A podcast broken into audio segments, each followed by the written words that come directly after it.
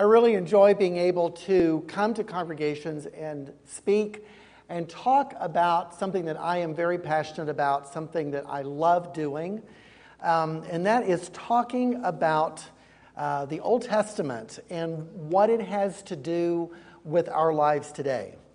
Uh, as was mentioned in the introduction, I was a minister for some 20 years, and for the last 10 years of that, uh, I was working on getting my advanced uh, degrees, which eventually allowed me to come uh, to Oklahoma Christian and to teach. And one of the things that I learned in that process is how important it is for the academy, in other words, the kind of the intellectual side of Bible study, to meet where we live so that it doesn't just sort of stay in encyclopedias, but it actually makes meaning for us uh, today. And so, what I have to say tonight, and what I'd like to share with you about this very rich book that we know as Deuteronomy is what does it have to do with us? And what does it have to do with our lives? And how can it speak to us in 2018 in a culture and in a context very, very different uh, from the one in which it was uh, originally received? And so, what I'd like to do tonight is to give you a frame for looking at the book of Deuteronomy and then talking through the book, highlighting some important places that I believe very powerfully speak to us today. So, as we start with the book of Deuteronomy, I'm mindful and very thankful uh, for the songs that we sang, which talk about walking. We walk with the King, and we have a journey to take, and we're on that journey together. Because in the Hebrew world, when we talk about walking, certainly we're talking about physical walking, but we also talk about how we live. To walk with God is to live with God. And how do we do that? What are the principles of living and of walking with God? And as you know, the life of Israel was not an easy one, and their walk with God was a bumpy one. And it was one that, even though they were the recipients of the law and the recipients of the ways of God, that not only were they not necess- not only were they not obedient often, but the interaction with God was also very, very bumpy. And so I want to take that into consideration as we start thinking about Deuteronomy, which is in the Old Testament a very rich book that has a lot to say to us. One of the things about uh, the book of Deuteronomy is that it's positioned as that moment when the children of Israel are about ready to go into the promised land, that which had been promised to them. And the book of Deuteronomy is essentially a long, extended sermon by Moses, where Moses reminds them of what the law is, he expounds on the law, and he's preparing them for their life with God in this new land that God is bringing to them. That's the beginning. At the end, or towards the end of Israel's history before they go into uh, uh, captivity, towards the end of that, during the reign of King Josiah, something happens. And it's at this point that I'd like to begin our thoughts tonight because it forms an important frame for thinking through some of what Deuteronomy has. And that is this. And you, I'm sure you know this already, but I just want to bring it to mind that, that Israel had gotten so far from God throughout their history that the book of the law was actually lost at one point.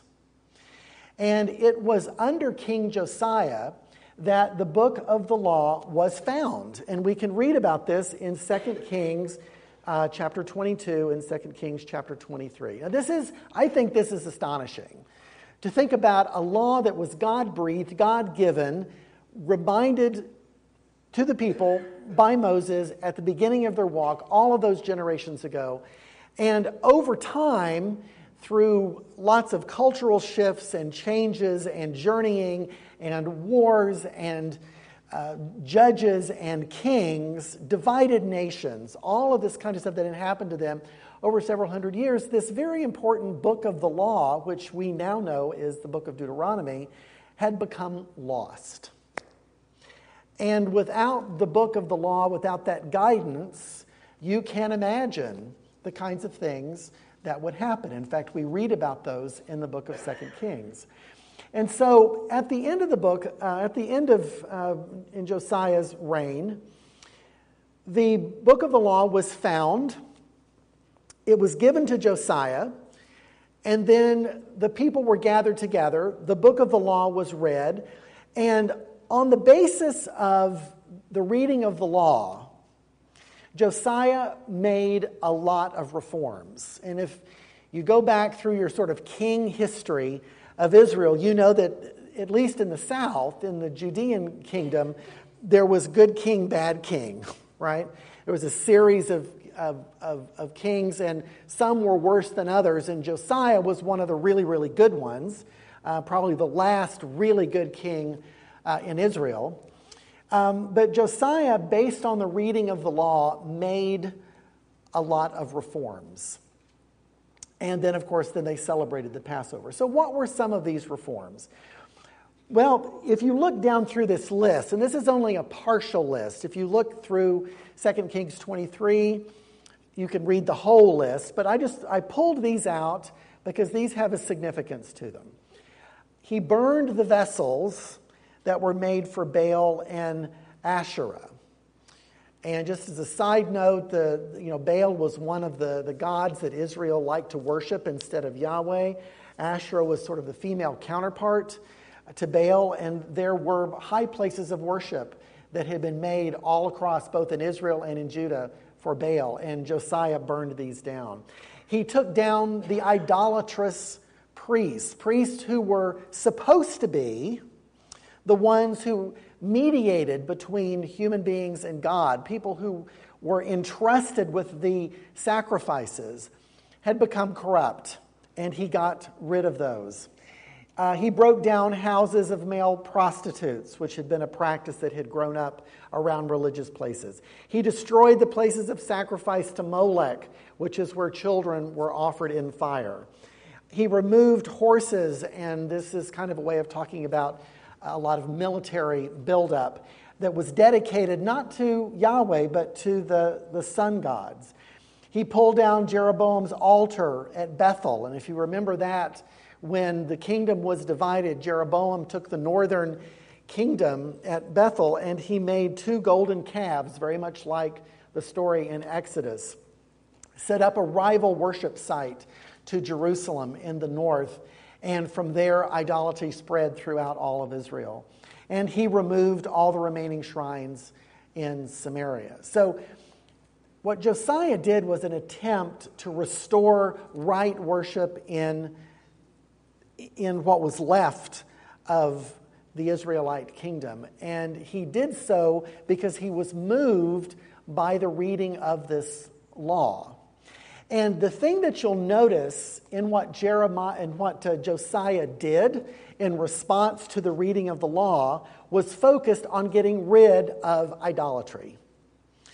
And if you if we think about could we boil down the sin of Israel or what kept Israel from walking with God in the way God had intended? Is there one thing that would sort of encapsulate all of Israel's struggle. And the one thing that comes up in Israel's history, and it's also well articulated in the book of Deuteronomy, is the sin of idolatry. Putting something else, someone else, some other God, some other practice, some other thing instead of God at, at the top. Right? Instead of worshiping God, it was something else. And oftentimes, this idolatry was not the exclusive worship of another deity, but it was almost as if Israel was wanting to hedge their bets, right? It's like, well, we're going to worship, we're going to worship Yahweh, and that's good, but just in case Yahweh doesn't come through, right? We want to have these other gods that we can go to on the side.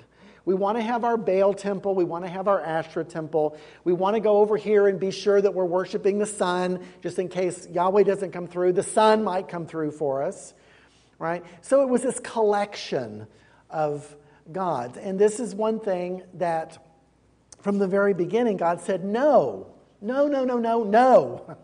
You can't have any other God before me. And this was Israel's problem.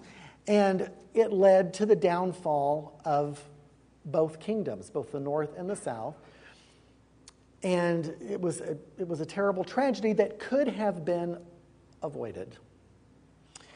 And so the thing that I want us to talk about today, because idolatry has not left us, right? We all we still have this issue with this, this temptation. And I'm going to talk about that at the end. But before we get there, I want to talk about ways in which Deuteronomy addresses this problem.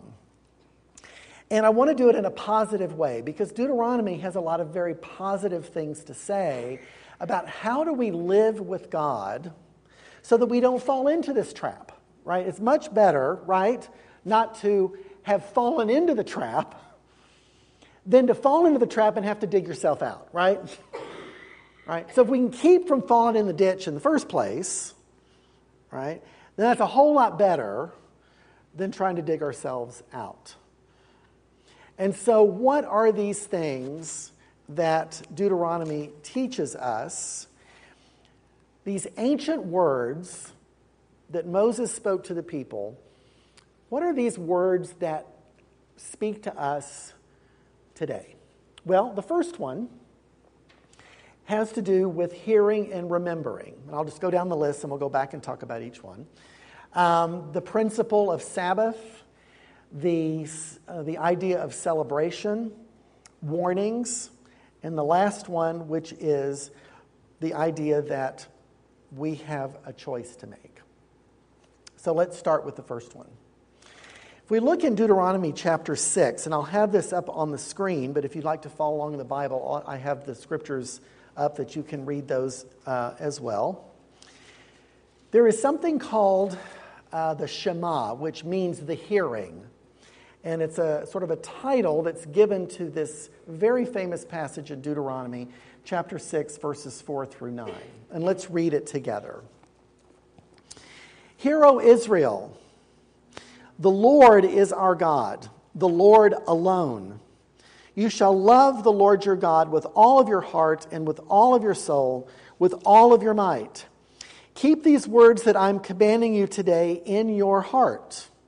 Recite them to your children and talk about them when you are at home and when you are away and when you lie down and when you rise.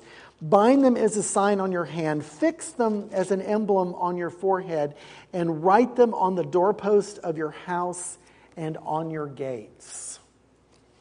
Right, this is one of the very first things that Moses, in Deuteronomy, that Moses said to the people. And this is the first real safeguard against falling into idolatry. So let's talk about these three things your heart, your soul, and your might, and what these might mean. In the ancient world, when we talk about the heart, we're talking about the center of the will, right? Now, in our contemporary society, when we talk about the heart, a lot of times we are talking about feelings, right? The, the heart is associated with feelings. But in the, in the Old Testament and in the world that Moses was speaking into, the heart had to do with the will, what we will to do, the choices that we make.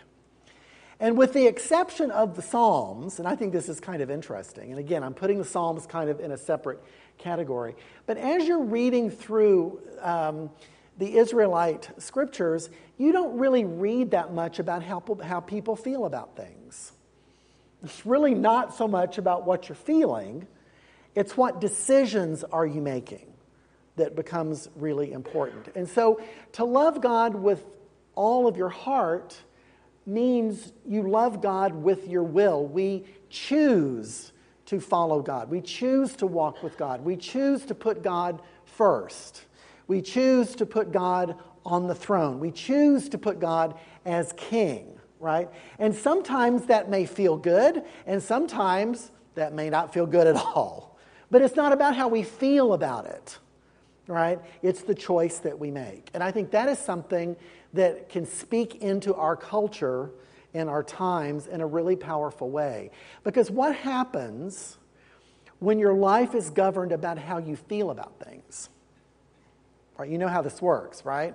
You're up one day and down the next, right? And you're on this perpetual kind of spiritual roller coaster, right? And, and God's presence with us is equated to whether or not we feel like God is with us, or we feel like God has abandoned us because we feel that way, right? Rather than having a decision that we've made that we're going to stick with God come, you know, through thick and thin. It's a decision that we make. We love God with all of our heart, with all of our decision making ability. The soul, um, the, the Hebrew word that's translated as soul, has to do with our, our being, our des- the desiring part of our being. What do we want? And this is a timeless question um, about living on this earth as human beings. It's a simple question, but it's a profound one, it's a deep one. What do you want? Right? The end of the day, what do we want? Do we want God or not? Do we desire to be close to God or not?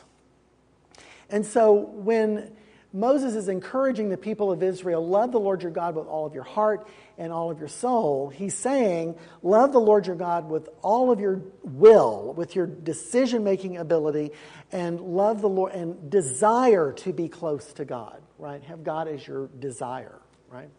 And the last one, love God with all of your might, has to do with everything else about you, right? Kind of your, your excess right? And I, and I think about this as uh, think about the times when you got really excited about something. When you were, you know, when you were jumping up and down, where you were showing, you know, a lot of your emotion, that which you don't normally show every single day, but it's something that is in excess, right? It's your, it's, it could be your strength. Sometimes the translations say that. It can be your might. But the word actually has to do with everything else, right? Everything about you. And so he's saying, you know, love the Lord your God with your decision making. Love the Lord your God with your desire and with everything else that you love the Lord, right? That excludes nothing. There's nothing that's left out of those three. So the encouragement from the outset is make God your all, make God everything, right? And grow towards that, he's saying. Now, how do we do that? Well, he goes on to say to keep the words of God, right? To recite them to your children, to talk about them to bind them on your hands, to fix them as an emblem, to write them on the doorposts. This is a very descriptive way of saying, don't let God ever be far from you, right? To the extent that you're able, right? To talk about it. Talk about it with your children. Pass it on to the next generation. When you're getting up, when you're walking, when you're eating, um, when you're uh, whatever is you're doing, you know, keep God in front of you on your doorposts, right? Write it on your doorpost, right? It's this sort of buildup of images, which is saying make, be, have God infused in all parts of your life, right? Now, this is the initial instruction to, instruction to Israel about how to stay close to God on the journey. But is this not the same thing that we need? Do we not need this now? right? To choose to follow God, right? To desire to be with God and to talk about our relationship with God, to pass this on to our children. Um, that following God should be something that permeates our whole being as we walk. It's why we need each other, isn't it? Right? It's why we assemble. It's why we talk with each other. It's why we have class and we, we come to church and we get together, right? Today, even. It's to be reminded so that we don't forget, right? Because when we don't do these things, we forget, right? And then the drift starts to happen. So the next thing is the idea of remembering, right? And remembering is a sort of the second thing that permeates Deuteronomy. The very fact that Deuteronomy exists, right? Deuteronomy is the second telling of the law, is to remind, it's to say again. Because if there's one thing that we all know, all of us know this, that is characteristic of being human, is that if we're not reminded, what happens? We forget. forget right? And the, the older I get, the easier it is to forget, right? We just forget. It's not we don't mean to forget, but we just forget, right? And so we need to be reminded.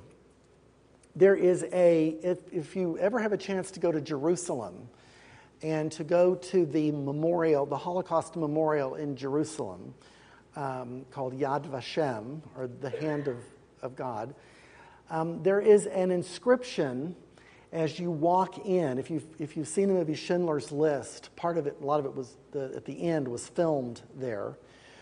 But there is a, a quotation from a rabbi that says um, that remembrance is the secret to redemption, and that forgetfulness is the path to exile. And this is this harkens back to the Deuteronomic idea that when the children of Israel forgot God, what was the result historically? Exile, right? Had they remembered, had they practiced remembering, then exile could have been avoided. And so, in the book of Deuteronomy, there is a repetition of the Ten Commandments. And at the center of the Ten Commandments is the reminder of Sabbath. And I wanted to talk just a little bit about that as we have opportunity to do tonight. And let's read this together. It is in Deuteronomy chapter 5, verses 12 through 15. And I think it's notable that if you look at the structure of the Ten Commandments, if you just look at it on the page, right, from Commandment 1 all the way down to Commandment 10, the largest chunk of that, in terms of amount said, is the commandment on Sabbath. Right? It, it takes up more space, and there's more to say about Sabbath than there are these other commandments. And that has to do with its importance. And so, what does he say? And let's just take a look at, at, at that. He says, Observe the Sabbath day and keep it holy as the Lord your God commanded you. Six days you shall labor and do all of your work, but the seventh day is a Sabbath to the Lord your God. You shall not do any work, you or your son or your daughter, or your male or female slave, or your ox or your donkey, or any of your livestock, or the resident alien in your towns, so that your male and female slave may rest as well as you. Remember that you were a slave in the land of Egypt, and that the Lord your God brought you out from there with a mighty hand and an outstretched arm. Therefore, the Lord your God commanded you to keep the Sabbath day. Okay? So, the Sabbath day, the Sabbath means to stop, right? So, the Sabbath day is, is a day of stopping. And it's a day of stopping that happens after you've worked for six days, right? You work for six days, you stop. You work for another six days, you stop, right? So there's a rhythm to our walking with God. There is a rhythm to living with God. And the way this is uh, laid out for Israel in the book of Deuteronomy is that every seven days we're supposed to stop. So that Sabbath and remembering to keep the Sabbath functions as an interruption of the daily grind. Okay, so Sabbath is um, it's a practice of interrupting this daily routine that we're in. And so, you know, all of us know this that what happens when we just work all the time and we never take a break? What happens when all we do is work day in, day out, and we never stop? Right? One of the things, there's many things that happen. One is burnout, another one is health issues, another one is broken relationships. we could just go on and on about not what happens we don't take a break. But what happens is that one of the things that happens is that our focus becomes very narrow all we think about is work, and everything that doesn't fit into that daily grind is edited out. And so when we have a practice of never stopping, then God gets edited out along with all the rest of it. Right? And so our lives become gradually, maybe not overnight, but our lives gradually become all about work. And we, like we were talking about earlier, if we don't remember what happens, we forget, right? So notice how this commandment in Deuteronomy, how it's worded. There's the commandment to keep the Sabbath, but then it says, why, why do that? Well, it's so that you can remember who God is, right? Remember that you were a slave in the land of Egypt, and God is the one who brought you out. Okay? This practice of stopping is so that Israel will have this practice of remembering who God is, what God did, and who's the one who blesses. Right? So, if we work all the time, eventually we get to thinking that, well, it's my work that blesses me. Right? I mean, I'm doing all the work, I'm, you know, and, and I'm the one that is in charge of blessing. But God doesn't didn't want Israel thinking that. He says, I want you to remember that I'm the one who blessed you. Right? Remember that God brought you out. He is the one, right, who is leading you to the, to the promised land with an outstretched arm and a mighty hand. Right? So keep the Sabbath. The Sabbath is not just for the day itself, it is for Israel's spiritual life. And so, what does that mean for us? Well, it means that we need a, a, a practice of interrupting our daily grind, whatever that may look like for us today. Certainly, our worship times together on the first day of the week are that. And there are many other ways, perhaps, that that could be infused into our life. Um, but we need times of daily stopping to focus on God. Because if we don't do that, then what, what will happen to us is what, what happened to Israel, right? Just gradually over time, we fall away. And the result of that is not good, right? It's our own kind of exile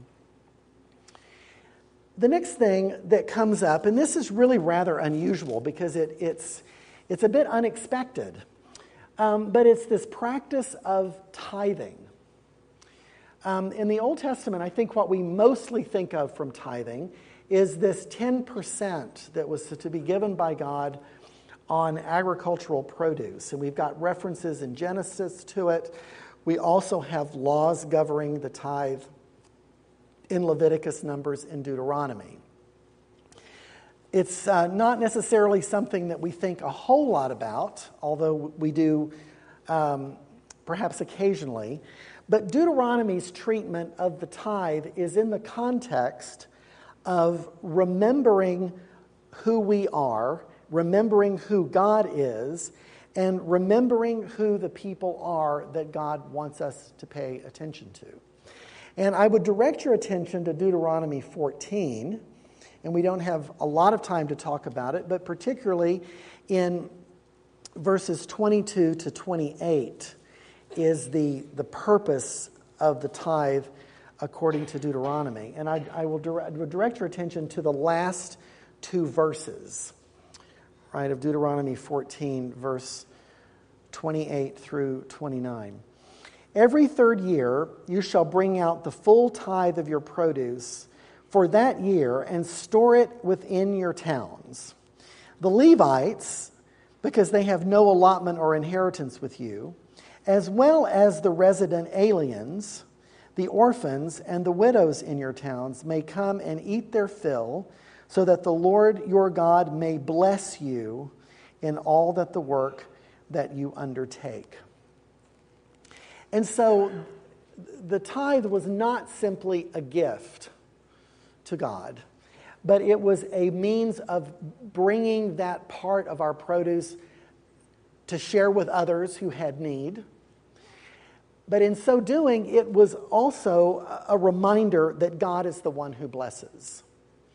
And I think this is, is something that um, God wanted Israel to see that it's, it's, it's not because of their effort that they're being led to a promised land. It's not because of their work or their worth, or it, it's not because of them. God is the one doing this. God is the one blessing. And it's the same that's true with us today. God is the one who blesses us. And in Deuteronomy, the, this practice of the tithe was ultimately to remember that, to remember that all people can come and receive a blessing from God um, if we remember and, and practice that, which um, is what. And what's interesting about tithing is that you don't really, we don't really read a lot in the stories of the Old Testament that follow, right? If we look at Joshua, Judges, and the Kings, we don't really read that much about tithing. We don't really know whether Israel practiced that or not. Um, when we get into Ezra and Nehemiah, there is a bit of a revival of that.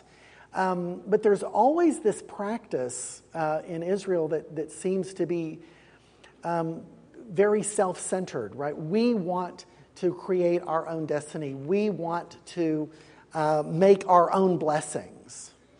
And these laws that God puts out, that Moses reminds the people of in Deuteronomy, are, are ultimately to remind that God is the one who blesses, not them. So, um, God also deals with idolatry uh, through warnings about uh, idolatry. And, and, it's, it's so significant uh, that it comes up in several places in Deuteronomy 12, Deuteronomy 13, Deuteronomy 18. And I always ask my students when we get to, the, to this section in Deuteronomy, it's like, what is so, what is so bad about witchcraft and all of these idolatrous practices uh, that they are to uh, avoid? What is it that why does God have such a problem with this? If, if, if God is God and God alone, right? We heard that in Deuteronomy 6. Hear, O Israel, the Lord your God is God alone. Then is God threatened by us going around and, and toying with these other deities or these other practices?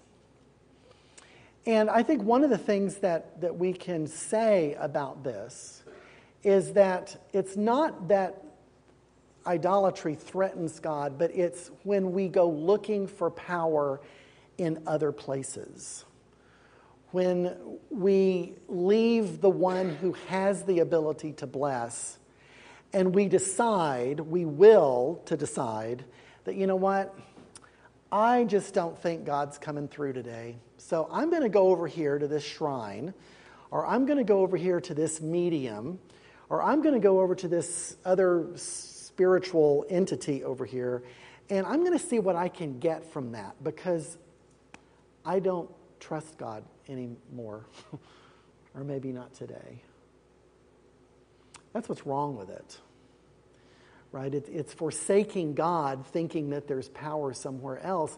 When for Israel, what was right in front of them was the deliverance from Egypt, deliverance from slavery by the mighty hand of God. I mean, they had the proof, right? God has proved it to them. But yet they decided to trust in something else.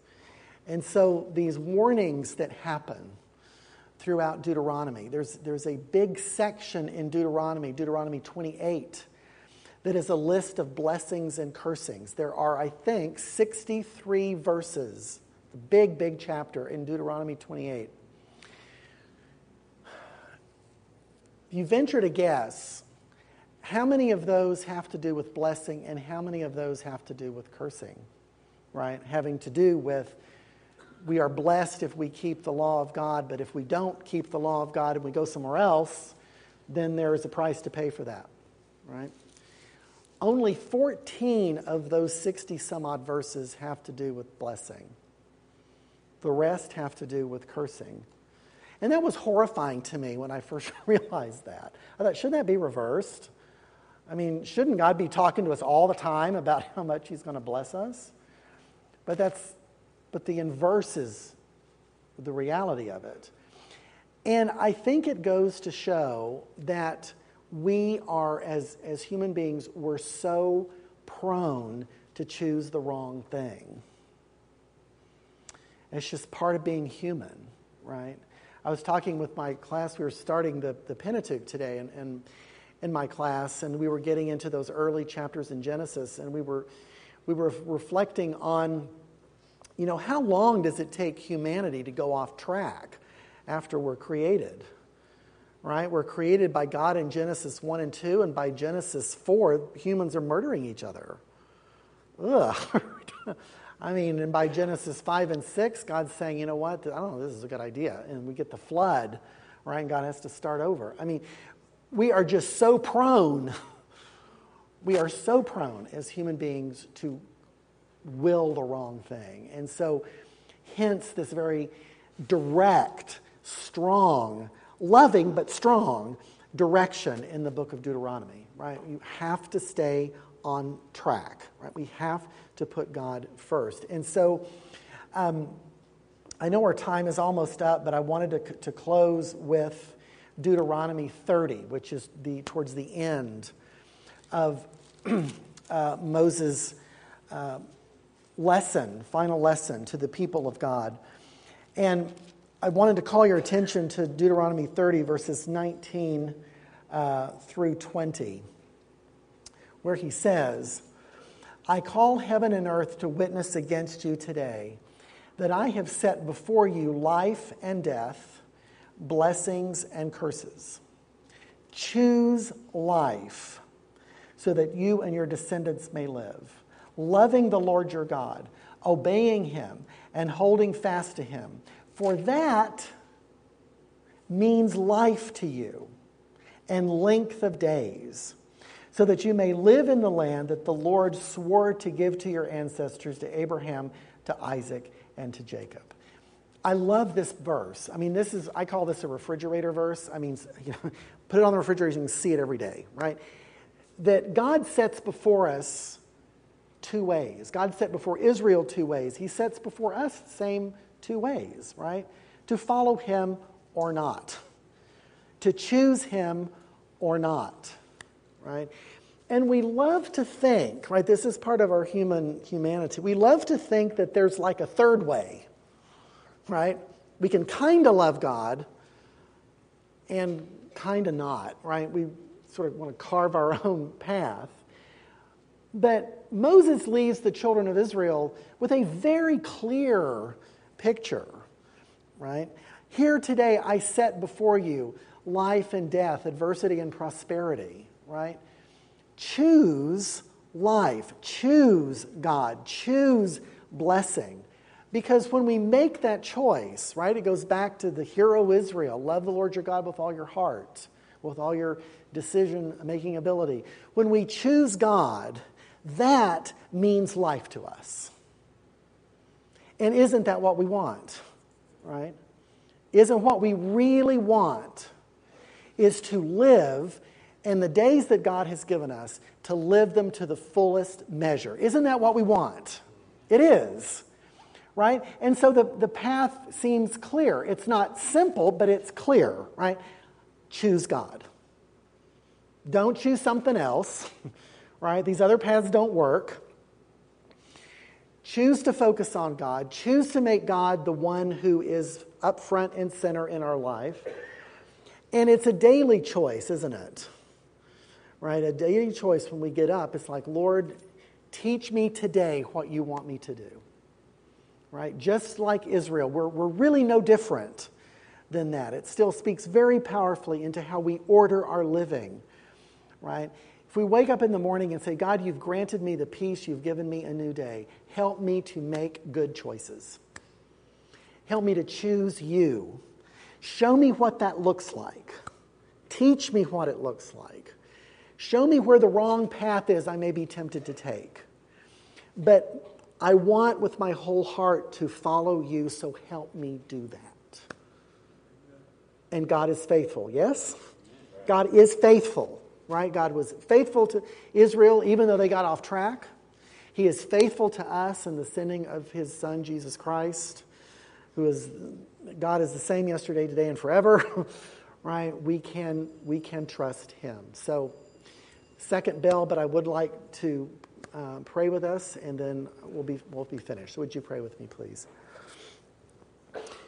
Lord, thank you for this, for your word. Thank you for the scriptures. Thank you for preserving this ancient text that is so timeless and speaks to us so powerfully in 2018.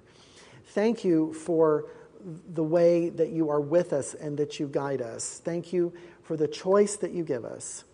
And Lord, as we go from this place, help us to make the right choices. Help us to choose you and to choose life. And in Jesus' name, amen.